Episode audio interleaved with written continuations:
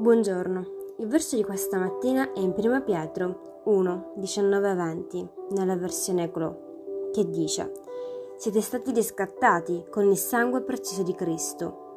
Egli si è sacrificato per voi come un agnello puro e senza macchie.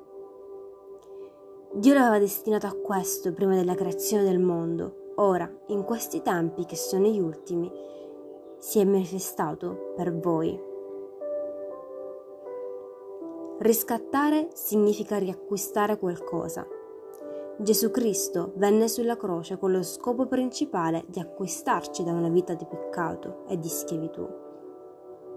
Non importa quanto tu possa essere una buona persona, ogni essere umano ha una natura peccaminosa. Amen. Che Dio benedica la tua giornata.